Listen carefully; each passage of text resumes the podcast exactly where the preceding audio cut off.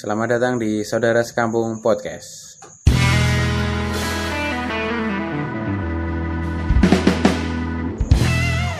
Kami turut berduka cita atas musibah yang menimpa saudara-saudara muslim kita yang di New Delhi, India. Semoga musibah yang sedang terjadi, ber- terjadi di New Delhi segera berakhir dan sudah tidak ada lagi korban jiwa yang berjatuhan, berjatuhan dan semoga segera lekas membaik lagi antar hubungan antar beragama, umat beragama, dan juga kita doakan bersama-sama saudara-saudara kita yang di Palestina semoga selalu diberikan kebaikan, ketabahan, serta kemerdekaan, kesehatan untuk yang di sana dan tidak ada lagi korban berjatuhan. Bersama saya Bung Budi di lini selatan, ada dua rekan saya. Saya Wan di timur dan saya Jack di barat kulon. Apa kabar semuanya? Alhamdulillah. Baik, baik, baik. Kedinginan, kedinginan ya, Bung. Ini tadi sempat hujan rintik-rintik. Saya tadi sebenarnya udah tidur. Mantuk banget aku mau. Anggeriawan ratu ora ngopi iki wis rasane liut-liut kayak jam setengah songo iki. Wis entek batune terus. Oh, baterainya udah habis, enggak dicas. Ini tadi lumayan sih, tidur setengah jaman ada. Tapi ya enggak nyenyak, enggak dicokoti lemut. Bagaimana Bung Wan kabar hari ini? Ya alhamdulillah kabar hari ini baik, Bung Bud. Apa yang sedang Anda pikirkan ini kok sepertinya gelisah? Saya ini sedang memikirkan ini, Bung. Di India itu kok bisa sampai begitu, padahal di Indonesia ini kan dulu Islam juga tersebar dari pedagang India. Iya, Islam itu apa ya, tersebarnya itu sangat unik sih. Jadi pada zaman dulu itu kalau saya nggak nggak salah ya, itu pernah melihat apa membaca di apa gitu, Islam itu terjadi apa terjadinya disebar penyebaran. Penyebarnya itu lewat dagang gitu sih. Dagang dari pedagang-pedagang India aja ada juga tadi. Oh, ada juga yang masuk ya, ke ini. Itu kan kalau nggak salah itu ada pedagang dari India, Persia sama mana itu kalau nggak salah itu. Jadi Islam pertama kali masuk di Indonesia itu dari itu pedagang itu. Tapi kok di India sekarang Islam anu mulai diano ya, disudutkan ya, ya disudutkan ini. Gitu. Ini sebenarnya apa toh ini penyebabnya ini kok bisa terjadi apa ya? Kalau perang bukan perang ya. Bukan perang. Saya membaca dari web C N N Indonesia ini dikarenakan pengesahan amandemen Undang-Undang Kewarganegaraan India atau C A B pada Desember dua ribu sembilan belas. Ini memicu polemik dan kerusuhan antara pemeluk Hindu dan Islam di New Delhi. Parlemen India ini menerbitkan undang-undang yang akan memberikan kewarganegaraan India kepada para imigran dari tiga negara tetangga, yaitu Pakistan, Afghanistan, Bangladesh, kecuali jika mereka adalah Muslim.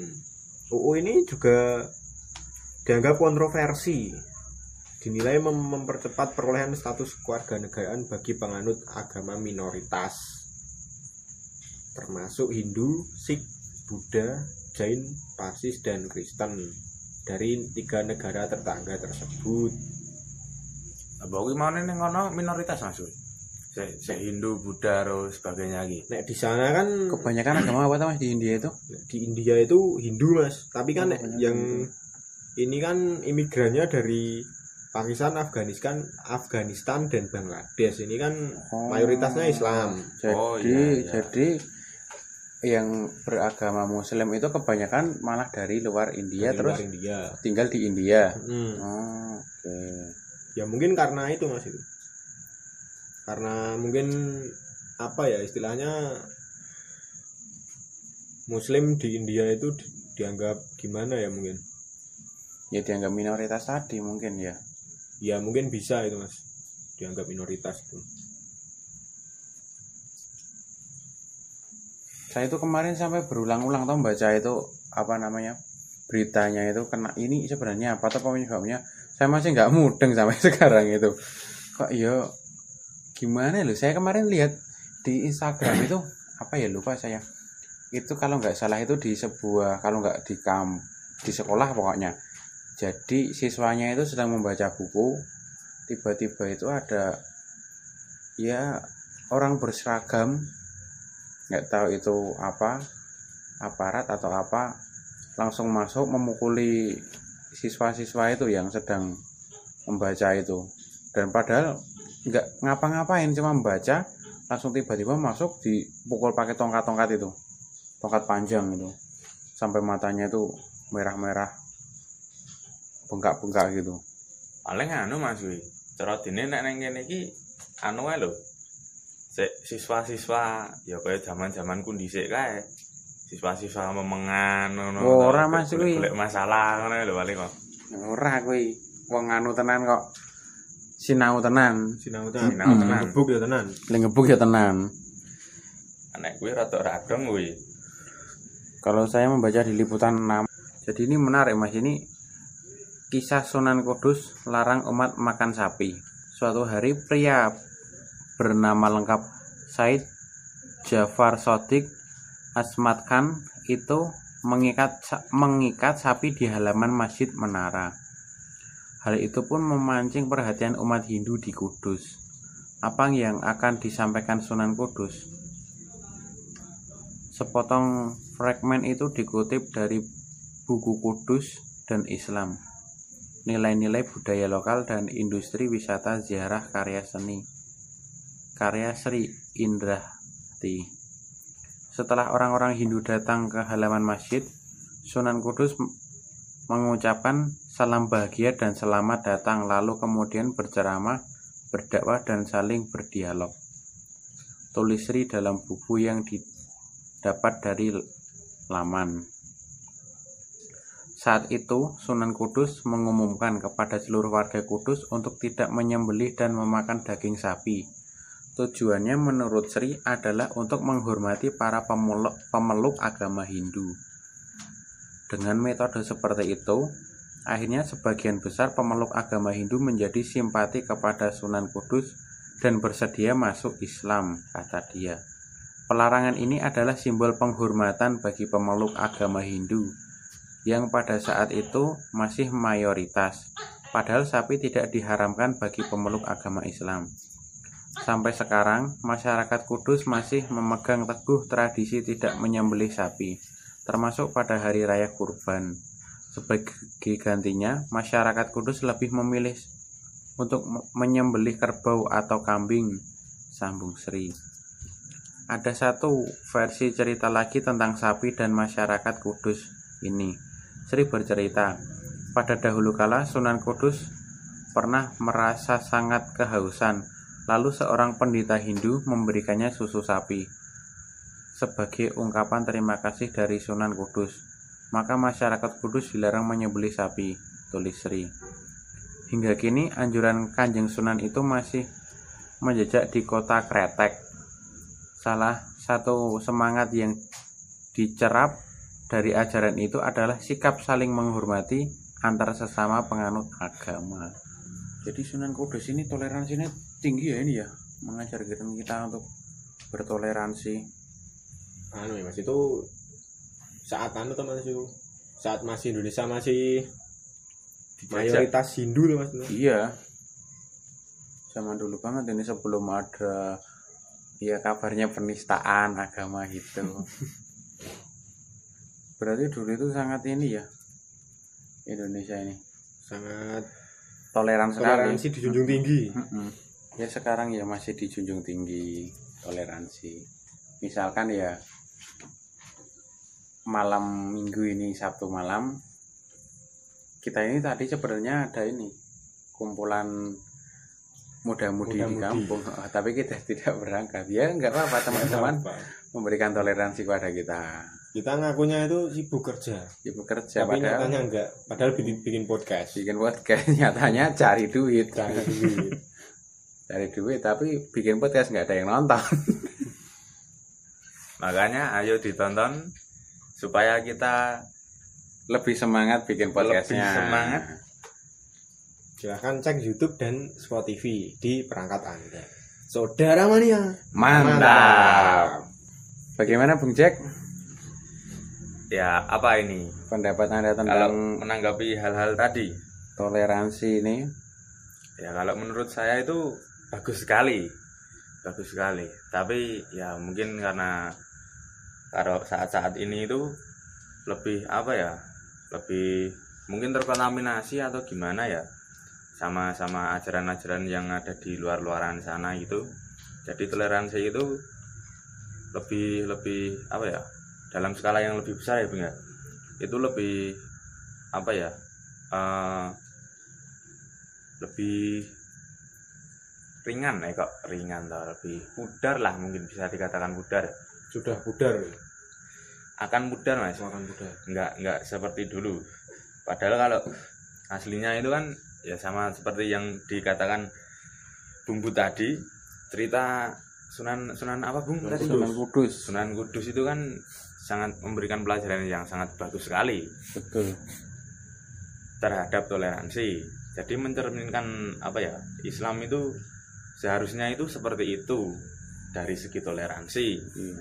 Tapi sekarang mungkin kalau saya lihat-lihat di internet dan sebagainya itu sudah tergeser nilai-nilai toleransinya.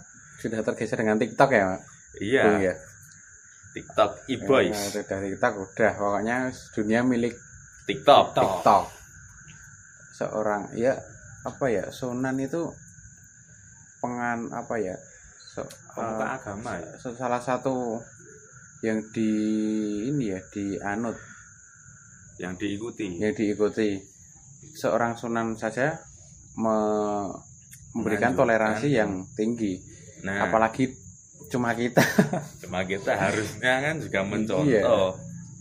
Wuh, saya tadi di jalan pas habis kerja itu, itu nggak tahu sih orang-orang itu di jalan gimana. Jadi ada kan di persimpangan tiga itu dari arah timur mau ke barat itu udah agak tengah ke tengah. Udah nyalakan lampu sen, mau ke mau belok kanan ke utara. Terus tiba-tiba dari belakang itu agak kenceng dari arah timur mau ke selatan, nggak nggak nyalakan lampu sen. Jadi yang nyalakan lampu sen tadi langsung disalip dari depan. Gitu om. Anu mas, kesusu. Kesusu. Pernah mas dulu di perempatan Kalangan gitu sering terjadi tabrakan. Ya salah satunya nggak punya toleransi itu, dan lagi-lagi ya kalau nggak pernah dulu itu sampai kalau nggak salah itu almarhum Mbah Bingkil itu pernah bilang, bos ditanya dulu kamu orang mana, orang ya itu kan merasa ditolongi, wah iki meneh iki meneh wong bendino do nabrak wong sampai bilang gitu. Saking seringnya itu tadi. Iya. Enggak punya toleransi apa gimana? Eh, ya seperti itu sih. Termasuk penggeseran, padahal kan ya ya kalau dipikir-pikir lagi kita semua juga ada urusan, juga ada kepentingan yang mendadak mungkin iya, tapi kan juga harus apalagi kalau di jalan itu ya. Iya. Itu juga harus saling menghargai sih. Jalan kan juga sama-sama. Kita juga bayar pajak sama-sama. Sama-sama. Enggak menangis kita duit bersama. Nah, kita bersama. Mungkin yang orang-orang enggak punya toleransi itu enggak bayar pajak. Nah, mungkin. Atau mungkin dia masih menganut bahwasanya jalan adalah milik mbahnya. Nah, gitu. Ya, saya gawe mbahku gitu ya. Dia berpikiran bahwa tanah yang dibangun untuk jalan itu milik mbahnya. Milik mbahnya, mbah moyangnya gitu. Padahal dulu mbah moyangnya waktu dimintain sepetak tanahnya buat bikin jalan, nggak boleh, nggak boleh, boleh. Bah, aku njaluk lemai nggo gawe dalan yo ben ana tembusane. Wes rasah dalane semono wae. Semono wis cukup, semono wis cukup lambahmu kuwi mesai sing liwat wong pirang-pirang, dalane kurang gede. Ketika jalannya sudah halus, nah nanti pasti ada lobangnya. Nah, nggak tahu sih itu gimana ceritanya di Tonayan itu, desa sebelah itu katanya sih buat proyek gorong-gorong. Tahun berapa tuh itu? Tahun aku masih S D ya itu. dua ribu berapa ya Mas? dua ribu sepuluh atau dua ribu sembilan ya? Iya masih sekitaran itu segituan no. Heeh, segitu. Habis buat gorong-gorong. Sisi kulon tuh Mas itu Mas? Heeh, sisi barat. Habis buat gorong-gorong jalannya amblek. Sampai sekarang dibenerin belum toh? Kalau sekarang alhamdulillah sudah sih. Sudah Mas. Tapi baru kemarin dua ribu sembilan belas Mas itu dibenerin. Iya. Hmm, tapi masih ini enggak uh, rata. Ya kalau sekarang udah rata sih. Udah rata. Udah rata, oh. Udah bagus lah. Karena ya jalan baru toh. Iya. Kalau beberapa tahun lagi ya enggak tahu juga sih. Enggak tahu tahanannya berapa. Terus di itu timur pasar sapi itu. Jadi jalannya itu jeglong, jeglong ke tanah gitu loh. Yang di anu itu sebelah penggoan itu. Heeh, oh, oh, itu. Itu tuh dibenerin, tapi habis dibenerin beberapa bulan pasti jeglong lagi. Itu sebenarnya yang buat jeglong itu jalannya apa yang buat jalan nggak pakai toleransi. Itu kayak ya gara-gara anu Mas itu. Pergeseran lempeng bumi. Oh, bisa. Lempeng bumi yang dikendalikan oleh manusia. Oleh manusia. Oh, bisa jadi. Mungkin kayak nek toko wesi kae ukurane sepuluh mili, nah kuwi mung ditokokke lima mili. lima mili. Nah, kan, kan, kan gitu. Pergeseran juga pergeseran itu. Itu namanya itu pergeseran. Oh. Jadi itu kan seumpama budget untuk memperbaiki umpamanya ada sekitar lima puluh juta umpamanya. Mm-hmm. Terus nanti kan lima puluh juta itu tersaring menjadi empat puluh eh dua puluh lima juta. dua puluh lima juta. Dan itu tersaring lagi menjadi sepuluh juta. Dan nanti yang dibelikan bahan itu lima juta. lima juta. Nah gitu kira-kira. Masalahnya yang bikin saringan ini siapa sebenarnya? Nah itu saringan-saringan ini juga sebetulnya ini masih anu Mas. fifty-fifty ya? fifty-fifty nih. fifty-fifty. Itu tuh antara ini Mas, antara apa ya? Mungkin mungkin yang buat jaringan apa? Saringan ini saringan. Orang-orang yang ini yang dikasih kepercayaan kepercayaan untuk membangun mem- itu ya. Oh, dip- misalkan iya. Ini Bung Jack saya ini orang atas misalkan, hmm. atas itu misalkan ya atas pohon atau atas gimana, pohon, atas genteng, atas, atas genteng gitu. Bung Jack saya kasih uang buat benerin ini, oh siapa gitu. Mungkin Bung Jack kan daripada ribet ngapa-ngapain, mas tak pasarane Bung Wan aja. Ya, tak pasrai, seumpama dikasih uang ini, Bung Jack dika- tak kasih uang seratus. Terus dipasrahkan ke orang lagi itu. Nah, kasih delapan puluh gitu. Ini tak kasih delapan puluh, benerin. Padahal udah nggak kerja, tau ya? Kerja. Mungkin Bung Jack berpikirnya, wah ini setahun belum ada, belum mesti ada kok ini. Kan ibaratnya uh, ini dana tambahan, atau penghasilan tambahan. Aji mumpung. Aji mumpung, mumpung ono. Mumpung ono. Mumpung ono. Itu juga termasuk toleransi loh itu. Toleransi itu, jadi sebetulnya Bung Jack ini ya ya apa ya ini? Ya sebetulnya Bung Jack ini bagus mem- mem- memberikan lapangan kerja, kerja, ah, lapangan kerja lapangan kepada kerja. Orang lain, tapi ya mungkin caranya caranya juga sudah bagus, tapi mungkin saringannya itu tadi yang iya. kurang bagus. Tapi mungkin saringan itu maksudnya kan dia yang nyari terus itu uang pencarian itu ya, nah, mungkin oh dia iya. mikirnya gitu. Mikirnya gitu. Padahal dia itu udah digaji dengan jabatannya dia itu sebagai di atas pohon itu ya. Di atas pohon, misalkan jadi apa? Tukang tebas gitu udah dikasih ini apa namanya udah dikasih udah dikasih ya tak nai nebas sawit ya nebas boy dolen udah dikasih upah dengan jabatan dia sebagai tukang tebas.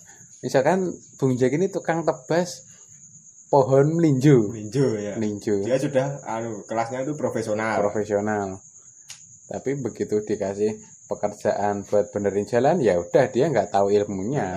Nah, yang penting duit tak tompo dalane alu sementara alu sementara. Oh soalnya ada prinsip gini juga ya Bung, jadi wah nek dalane tak apik-apik iki aku ndak oleh proyek meneh. Bisa itu bisa itu sama awet kan nanti uangnya duit terang mlebu ya terang mlebu padahal ya dalan iki nggo bareng-bareng. Wes iso ya suatu saat pasti liwat kono, anak putumu ya liwat kono. Ya mungkin kuwi sik jenenge toleransi, Mas. Kan yo dalan elek isih nganggo bareng, dalan apik yo isih nganggo bareng. Kuwi kan jenenge toleransi to, Mas. Nek ra duwe dalan ya ora nganggo bareng. Nganggo bareng. Oke, tak ketok e koyo dadi elek banget ya masang ngene iki yo. Ya, sebuah oh, kita itu menciptakan suatu karya yang baik. Itu harus ada pengorbanan. Salah satunya ada, harus ada yang dikorbankan. Tetek contoh sing elek ngono ya sing elek, tapi demi kebaikan Bu enggak apa-apa. Enggak apa-apa, enggak apa-apa. Jangan ditiru uh, apa namanya? Untuk teman-teman semua jangan ditiru ya itu seperti itu. Itu Bung Jack itu sudah menyesal, dia sudah meminta maaf kepada pihak Jasa Marga. Tapi yang Jasa Marganya belum tahu sampai sekarang. Belum tahu. Kalau pelakunya itu Bung Jack. Dia cuma minta maaf pas pas lebaran itu. Pas lebaran. Sama minta angpung. Besok lagi ada apa proyek lagi ya dia begitu lagi. Begitu lagi dia. Terus nek lebaran minta maaf lagi. Minta maaf lagi. Udah gitu aja terus sampai proyeknya habis. Terus besok kampanye juga janji lagi. Janji lagi. Besok kamu kampanye ini mau apa ya? Apa namanya? Apa janji-janjinya? Oh, oh janjinya kira-kira kamu apa nih? Kalau besok itu mungkin sambil proses sih, tapi kalau yang penting-penting juga, yang penting itu image. Oh image. Image. Image-nya itu bagus.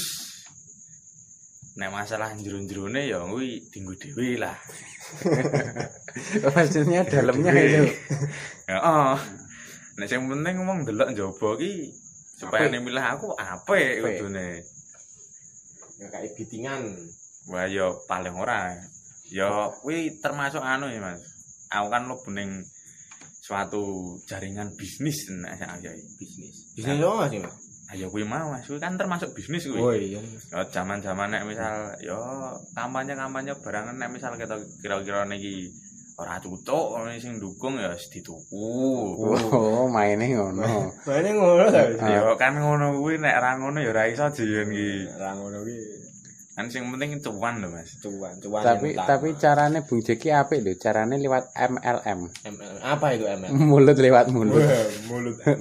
Jadi jadi mungkin engko nek kena sidak kae WhatsApp-e diperiksa ngono ora bakal ngono, ora bakal kena. Masalahnya ora ono bukti lisan tertulis e. Heeh.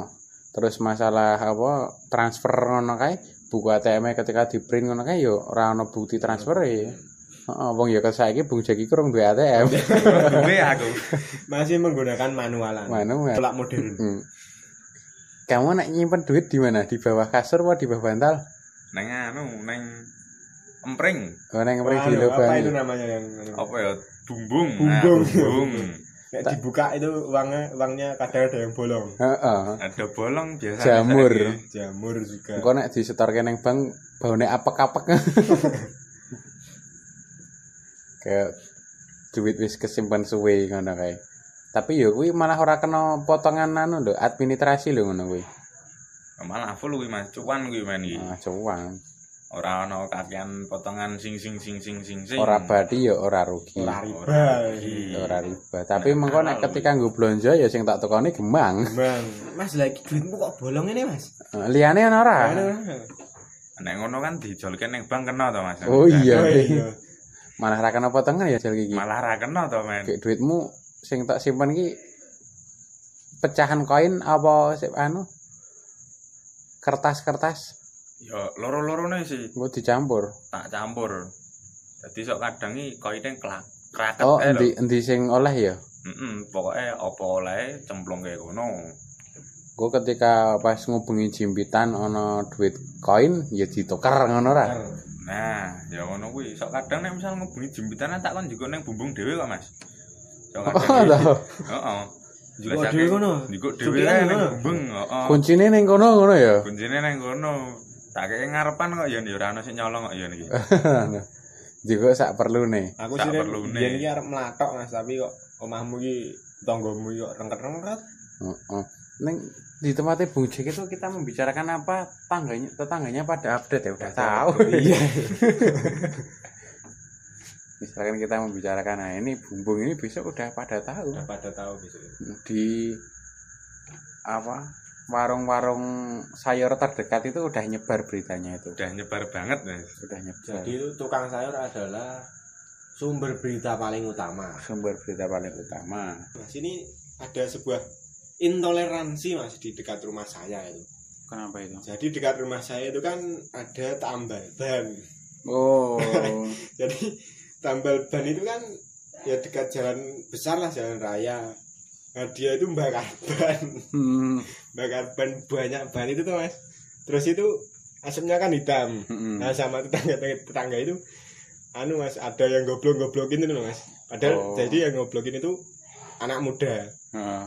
Tapi yang digoblokin itu ya lumayan, Mas, sudah berumur. Kira-kira berumur lah, enam puluh tahun, lima puluh enam puluh tahunan, Mas.